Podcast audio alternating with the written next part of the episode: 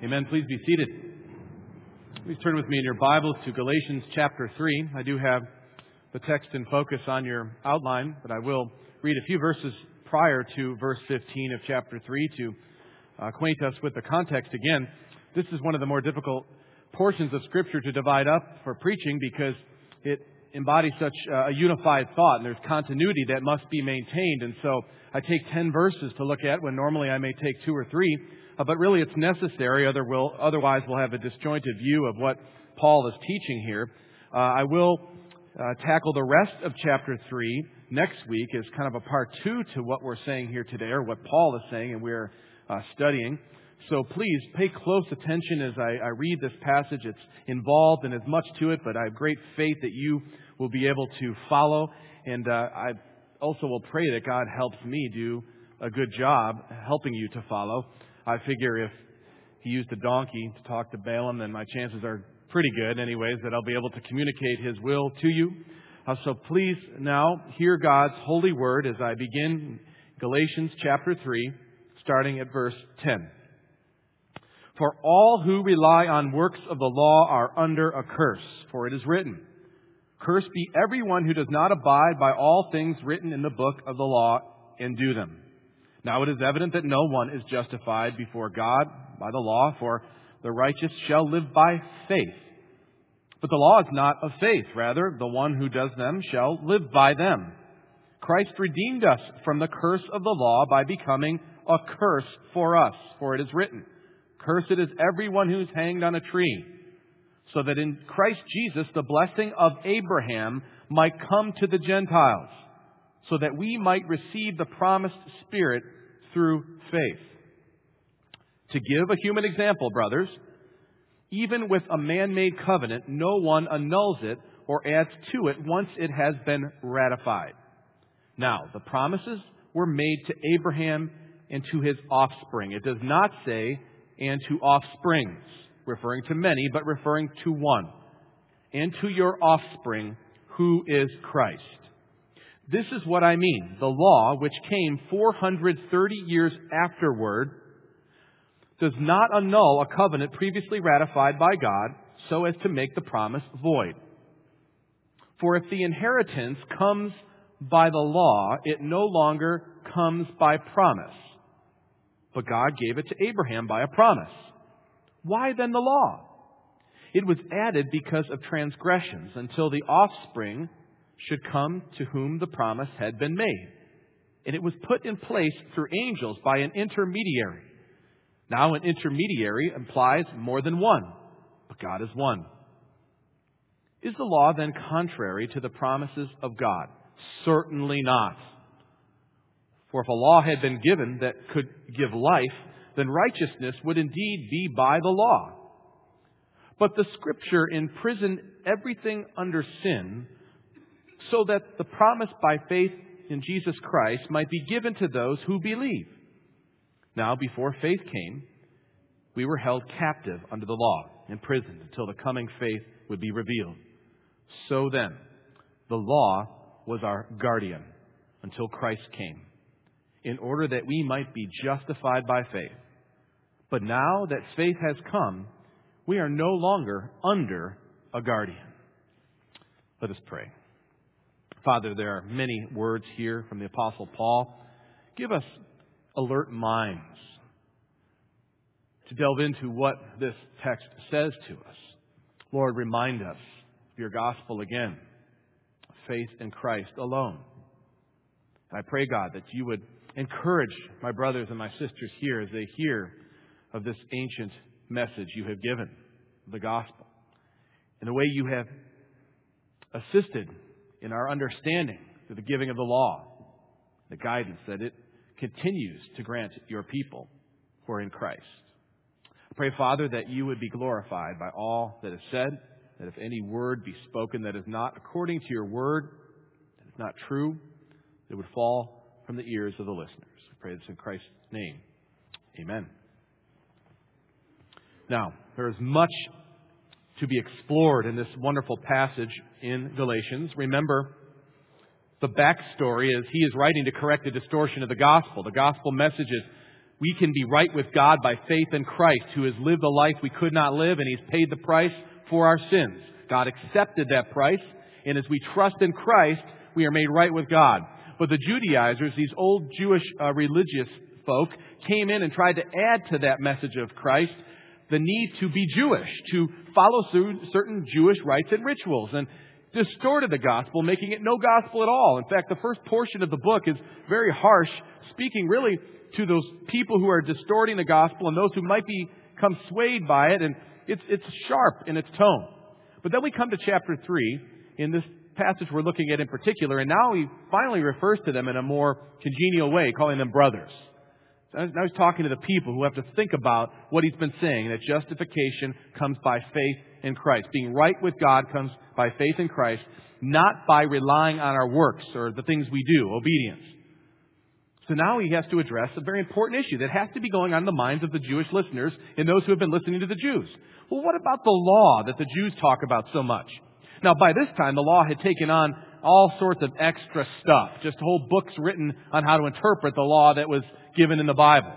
And so there's a certain stigma attached with the concept of the law to those who hear this. But there certainly is something called the law that's God's Word, and it's important for us to know. And how do we relate with it? It's a right question people would want to know this. Now, before I go into that, let's think of this picture for a moment, realizing that analogies have their weaknesses. Nothing is perfect when you're doing this. But listen, think for a moment of what a sheepdog does.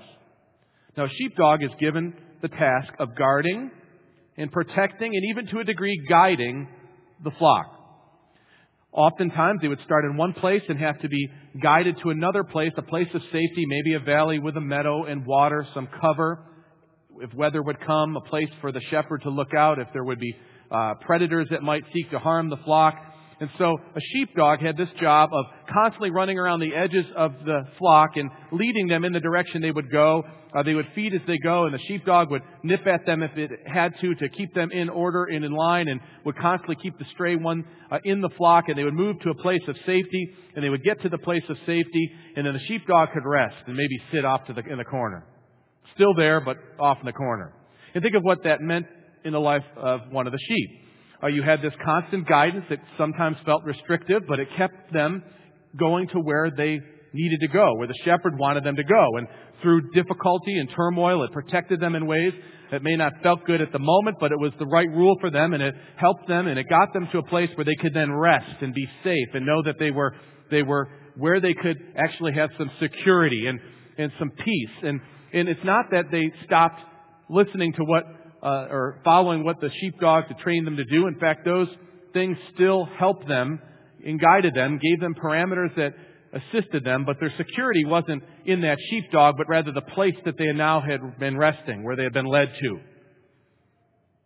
Now, think for a moment about the law of God as it's given through Moses and the purpose it has in our lives in the life of the church as God has been redeeming. First, he calls Abraham.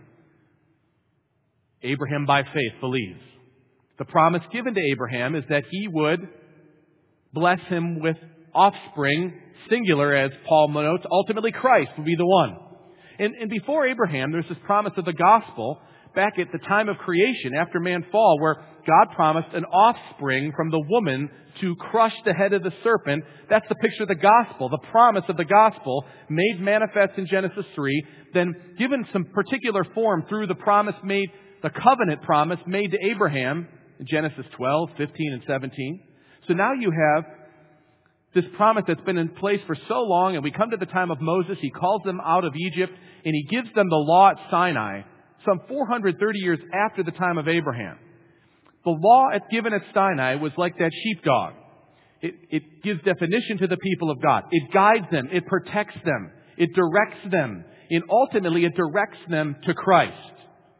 And when in Christ, it's not that that sheepdog goes away or anything it taught is void, but rather now there's a security in Christ, and its purpose, part of its purpose has been fulfilled, and now in Christ we rest. And that work of the guardian aspect of the law has been given over to Christ, in His Spirit who takes that eternal truth and makes it real in our lives. It has this guardianship through these years to bring us to this place where we know Christ. Now, in that light, look at verse 23 and verse 24 of the passage before us in Galatians 3. It says, Now, before faith came, we were held captive under the law, imprisoned until the coming faith would be revealed. So then the law was our guardian until Christ came, in order that we might be justified by faith. But now that faith has come, we are no longer under a guardian.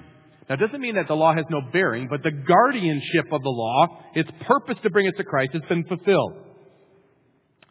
We learn, very importantly, that the ancient promise of the gospel that outdates any other claim another world religion may have started back with the promise made to uh, Adam and Eve in their hearing, the promise of the sending of one to crush the head of the serpent who would be bruised by the serpent on the cross. That ancient promise, that covenant promise, weaves its way throughout all Scripture. There are many themes that go through Scripture, but the main one is the promise of God to send a Redeemer for His people. That promise, ultimately, is what goes throughout, and the giving of the law helps enhance that promise, not hinder it.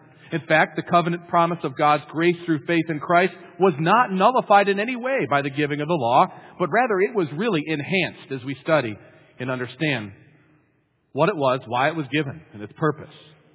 Now, first, let's ask, ask and answer a few questions that will help us understand this rather complex portion of Galatians. First, what is the covenant promise? I've used the term multiple times. Look at the passage, starting at verse 15 down to verse 25. You'll see the word promise used seven times. Related closely to the concept of promise is covenant. Look at verse 15 and 16. To give a human example, brothers, even with a man-made covenant, no one annuls it or adds to it once it has been ratified. In other words, when a covenant has been made, a contract has been made, it doesn't get pushed aside for another one. That's still in place. That's, that's man-made, let alone a promise God makes, is what he's saying. Verse 16, now the promises were made to Abraham and to his offspring. Now, please notice covenant and promise used somewhat interchangeably, and the terms are basically synonymous. We don't use covenant, I will covenant with you on something. We talk in contractual terms. But promise basically means that we have will or intent to do something we say. That's what promise means. As it relates to God, it's the will and intent of God to give or provide something. Covenant is the legal term or the contractual term to describe the seriousness of that promise. So they can be used interchangeably, but when we're speaking of God, unlike little commitments we make and don't keep, when He makes it, it's covenantal, it's contractual, it's sealed in the blood of His Son. And so that's what we mean when we say covenant promise. What is the covenant promise? Well, Look at verse 16 more closely. Now the promises were made to Abraham and to his offspring. Remember the promises back in Genesis. We'll consider them in a moment. To make him a great nation, uh, to bless the nations through him. But notice the careful interpretation Paul does of the words of Genesis. Now the promises were made to Abraham and to his offspring, singular. It does not say and to offsprings. Now here's why he says this. He's talking to a people who are being assailed by the Judaizers, who are essentially saying to be right with God, you really got to be Jewish. You've got to be Jewish. That's, that's the thing. And so by saying and pointing out that the promise to Abraham was not particularly or not solely an ethnic promise. It was for a short time as he built up that nation to bring forth Messiah. But the long-term view was always that the offspring would be who God would fulfill his promise to Abraham through, and that offspring is Christ. And so to be rightly related with God, it's not about being Abraham's offsprings, like that is his children, his progeny, Jewish. It's to be right with the offspring, Christ. So to be a son or daughter of Abraham, which we'll learn in chapter, later in this chapter, verse 27, 28, 29, to be a son or daughter of Abraham is not about ethnicity. It's about being right with his offspring, who he fulfills the promise with, Christ. Very important concept to understand as we learn about the gospel and also how we relate to the law of God that He has given. Verse 17, this is what I mean. The law, which came 430 years afterward, does not annul a covenant previously ratified by God. Meaning that the promise to Abraham was not nullified somehow by the law that was given and now was trying to be imposed upon these new believers. So he then goes into an explanation of why the law was given. But for now, the covenant promise refers to ultimately the promise of Christ in his coming. It starts back in Genesis 3 verse 15. The promise of the gospel happens immediately after the fall of man. But then listen to the words that God speaks to Abraham as we start to see how he will fulfill what he promised in Genesis 3:15. In Genesis 15:5, and God brought him outside and said, "Look toward heaven, the number of the stars. If you are able to number them, he said to him, said to him so shall your offspring be. And he believed the Lord, and it was counted, and he counted it to him as righteousness. So by faith, Abraham believed God about this promise. And then later in Genesis 17, 6, really chapter 12 of Genesis all the way to chapter 17 shows the formation of this commitment that God makes to Abraham. At least it's being explained to Abraham over this time period. In Genesis 17, 6, I will make you exceedingly fruitful, and I will make you into nations and kings shall come from you, and I will establish my covenant between me and you and your offspring after you throughout their generations for an everlasting covenant, to be God to you and to your offspring after you. And I will give to you and your offspring after you the land of your sojournings, all the land of Canaan, for an everlasting possession. I will be their God. So this reference is ultimately fulfilled, as Paul notes, by the offspring Christ. So the promises of God that we think of in terms of national Israel or corporate Israel are ultimately fulfilled in the one true obedient Jew, Christ. It all is given to him. So we partake of that inheritance that was a promise from Abraham by faith in Christ. That's what he's teaching. That it's through Christ. We're justified by faith in Christ. And the inheritance we receive, that's the fulfillment of the promise to Abraham, comes to us by union with Christ through faith. An important concept for the church, newly beginning with Gentiles now, to understand, so that they weren't weighed down wrongfully by certain rituals and rites that made them more culturally acceptable as Jewish people, rather than recognizing what made them a son or a daughter of Abraham was faith in the offspring that God was faithful to fulfill his covenant with. The promises were made to Abraham and to his offspring, offspring, verse 16 of Galatians 3 says, which relates directly to Genesis 17 and the language therein. Now, the covenant promise is ultimately the promise to make a great nation, redeem a people through Christ. What then, all this reference to the law continually in Galatians and throughout the New Testament and into the Old, obviously, what is the law? Why is it given? What's its purpose? It's important for us to at least address that in a cursory way. We can't address everything there is to say about that. It's complex. Volumes have been written on it. There are multiple ways to describe and explain this relationship. I'll do my best with what we have in the text here, drawing from the totality of Scripture just slightly this morning. But it's important. We read this and sometimes maybe we zone out, oh, the law, that's not for us. Uh, that, you hear enough of that on the radio and, then you have this extreme view, which I call anti-law, where you just, oh, that, we're under grace. And then you just zone out on what a huge portion the New Testament speaks of. We ought to know what he is saying regarding the law so that we are not misinformed and that we don't disobey. So, what is the law? Why was it given? What's its purpose? Verse 17 said, This is what I mean. The law, which came 430 years afterward, after what? The promise made to Abraham as the context. So this is what I mean. The law, verse 17, which came 430 years afterward, does not annul a covenant previously ratified by God. So he's referring specifically here by using the word, that the phrase, the law. He's talking about what was given to Moses in particular at Sinai. That's what happened 430 years after Abraham. That's how we know that's what he's referring to. Now, this is where it gets a touch complex. What did he give Moses? We all know he gave Moses the tablets with the Ten Commandments on them. Most people know that. It's, it's placed in place, even in public places still. Where it's allowed, it's there. That's what we think of when we think of the law. But recognize that he gave Moses over the course of several days much more than just those tablets. Those tablets are, are the embodiment of the, of the righteousness of God and His character, and they're given in form for humans to follow so that they can understand a bit about God's righteousness and, and other things. We'll, we'll get there. But first, that's the moral component. We call that the moral component of the law. Uh, but there's more that he gave. He gave, in connection with the moral component of the law, he gave an elaborate system of civil laws that people could follow that would help them uphold the moral portion. Uh, they, they seem unusual to us because of their context. Like, why would you build a trellis on top of your house? Well, the reason was in case someone might fall off and die. Uh, protect life because part of what's embodied in the moral aspect of the law is not murdering.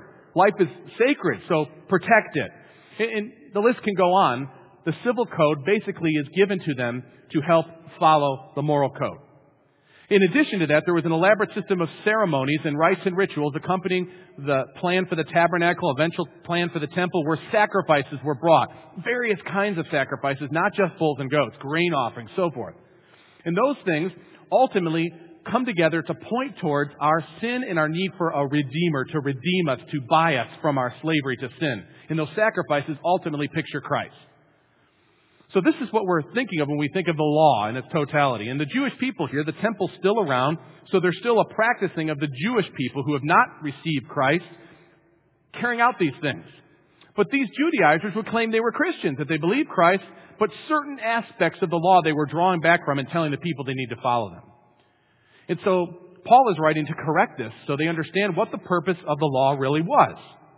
Now we understand very briefly that those divisions of the law I gave, while disputed as far as how you would actually divide such things, we would agree in general uh, that the civil component of the law, while good case law shows how you can apply the moral law, was relegated, at least to some degree, to the people of God under God's direct rule, the nation of Israel at that time. The portion that we call the ceremonial law, that has been completely fulfilled in the sacrifice of Christ. No more bulls and goats and grain offerings needed. Christ fulfills that. So what remains firmly are the Ten Commandments, the moral component of the law. This is what we would say is the usual understanding or division of God's law, what we mean by the law itself. Why was the law given? What was the purpose of the law? Look at verse 19. It asks that question. Why then the law? Well, the answer. It was added because of transgressions until the offspring should come to whom the promise had been made. So in other words, the law was given because of sin until Christ came. Now, it's not claiming to give an exhaustive answer to the law, just addressing the portion that would most meet them where they were dealing with problems. It was added because of transgressions until the offspring should come to whom the promise had been made. And it was put in place through angels by an intermediary. It was clearly from God. Okay, it was given to help with the issue of defining sin in the transgressions that were in their midst. They had to know what those boundaries were. Remember, when the people received the law, where were they just before that? Many years in Egypt under a pagan system at best, following a, a system of polytheism that's like the Greeks and the Romans later. And so they came out without definition. And they had their prophet Moses and limited access to him personally. And so the law is given so that transgressions could be known. They could know what was right and what was wrong because they didn't have that ability in their time of slavery through, under the Egyptians. It's a terrible time for them to live and exist. So the law is given because of transgressions. It defines transgressions. Let me give you a few things that we can learn about the, why the law was given, the purpose of the law. Just a few. First, we can see, even in our text here, that the law is a righteous revelation. It, it, it, teaches us about the character of God. The text we just read. Why then the law? It was added because of transgressions. So that we would have definition of what sin is. And when we know what sin is, and we understand that God is holy and righteous, we see what He is not. And so it gives us a picture of the true character of God. In verse 22 of our text, it says, The Scripture imprisoned everything under sin so that the promise by faith in Jesus Christ might be given to those who believe. We wouldn't know of Christ's great value if we didn't understand what sin is. And so it imprisons in the sense that it gives definition to what happens so we know what's sin and what isn't sin. As unpopular as that is today, that's the, one of the great blessings of God's Word, is it tells us like it is what's true. The law is given, there's a righteous revelation about the character of God, but also several other things. The law sets forth before us God's righteousness, as I've said, and then connected our inability to be righteous by obeying it. One of the sure messages you get when you read the law is that I cannot fulfill this. And so what does it do? It teaches us what sin is. We've got to know. The law in this light, in this sense, is a teacher of sin. It tells us what it is. We learn also that the law cannot be kept by sinful people. So then what does it do? Well, one of two things. For the believer in Christ, it drives us to Jesus. I can't keep the law. Jesus did. And God accepts Christ. And I trust in Christ so that I am accepted by God and justified by God. So this, it has the effect of teaching us sin and then driving us to Christ, the Redeemer. This is a wonderful blessing of the law to drive us to Christ, the only place we can go for refuge. The problem is, if one is not in Christ, the law ultimately brings clear legal condemnation to those who reject Christ or are not in Christ. Uh, the person who does not trust Christ in his work remains unjustified before God. They cannot rely on works of the law because they cannot keep them. But in their mind, they say, and people say this all the time, I'll take, I'll stand before God with my good and hopefully outweighing my bad, as we mentioned last week. And for that person, they stand cursed. They're unjustified. In the basis for the legal case against them before the throne of God will be their breaking of the law in manifold ways. So for the person who's not in Christ, utter condemnation comes from the law. It's the basis for why God can condemn us. Now, the law, though, for those who are justified by faith in Christ, takes on a whole new role. The law for the Christian is not null and void, something irrelevant to be ignored.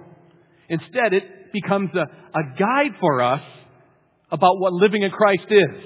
Now, we speak, and I hope winsomely, that our goal as believers who trust in Christ is to be like Jesus. I want to become more like Christ. Knowing that my position in Christ is fulfilled by His work, that He gives grace, and He gives grace to be more like Christ. Well, what's a simple definition for what Christ likeness is? What did Jesus do? He kept the law.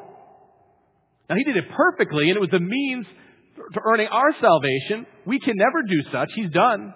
But now the Spirit of God works the image of Christ in us, which is ultimately manifested by obeying God's commands. In fact, the Great Commission is what? To help people make disciples and help them to obey whatsoever I've commanded. Not be antinomians. No, to start reflecting the character of their Savior. But what Paul's writing to address here is this trust and faith in the law for their salvation. And this can never be the case. We learn here that the law is the teacher of sin. The law drives us to Christ. And the law for unbelievers is ultimately something that brings legal condemnation to them. But the law, when viewed through the position of faith in Christ, is a rule of gratitude.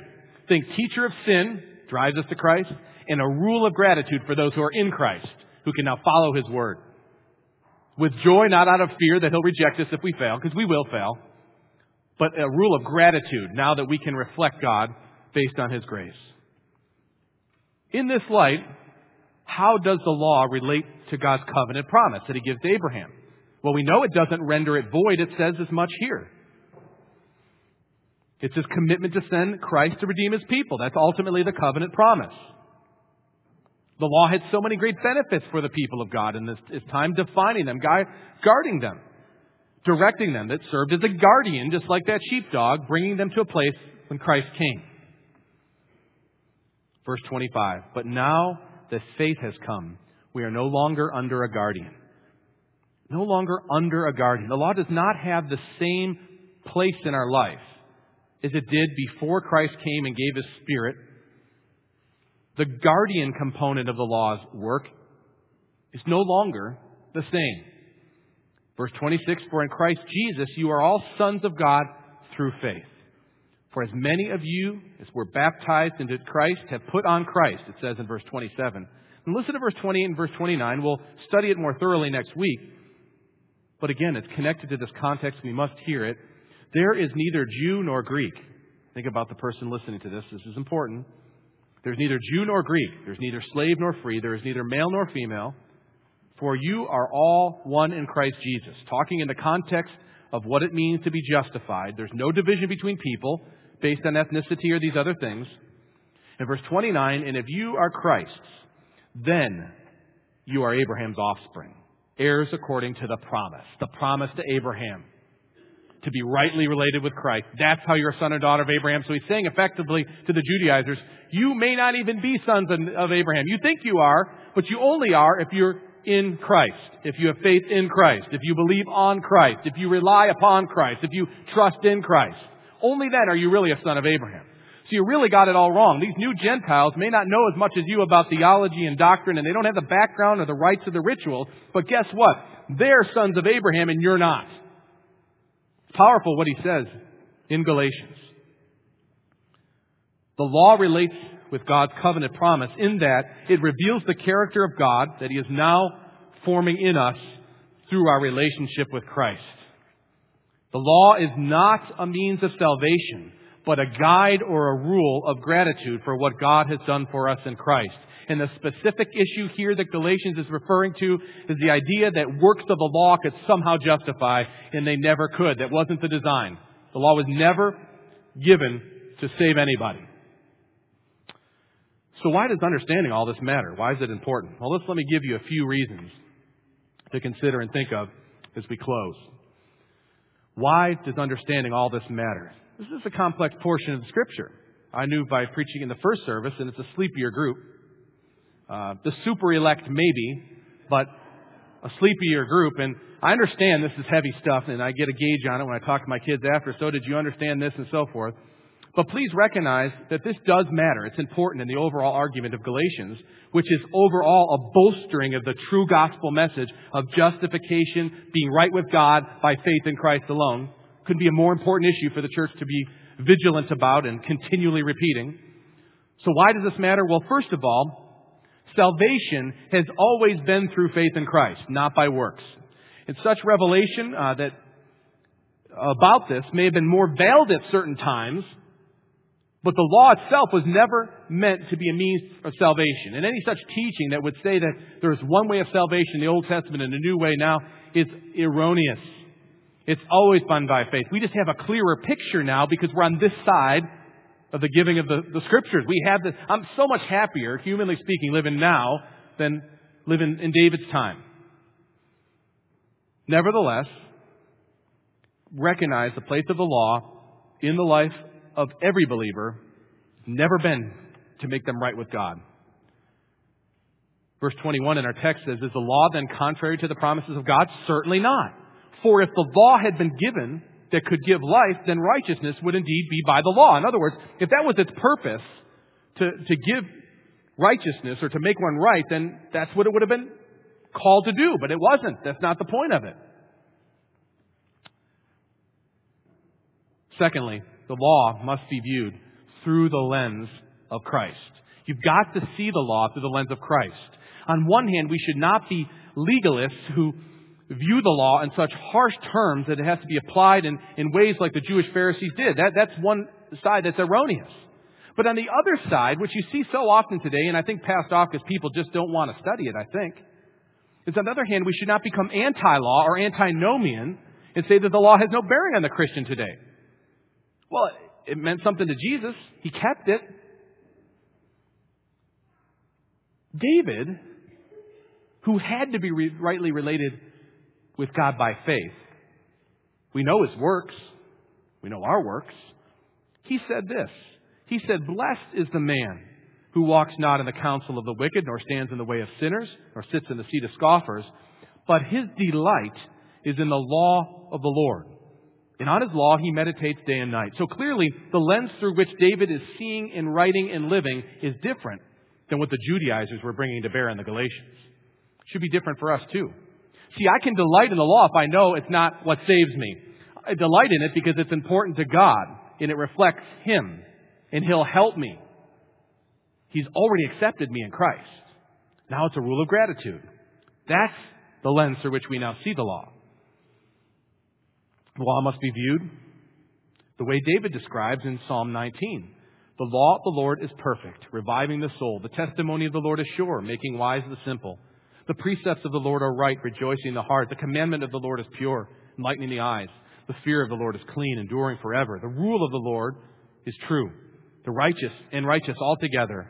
More to be desired are they than gold, even much fine gold, sweeter also than honey, and the drippings of the honeycomb. Moreover, by them is your servant warned. In keeping them there is great reward. And he's not talking about eternal reward by way of salvation. He's already talking to a covenant person who is by faith related to God. He's saying, now, in this light, as you live this way, things will happen well for you. And one of the most beautiful commandments is the one about honoring your father and your mother. If you're a father and mother, you know how imperfect you are. Yet God says, as we honor our fathers and our mothers, that your days will go well for you. You'll live long on the earth.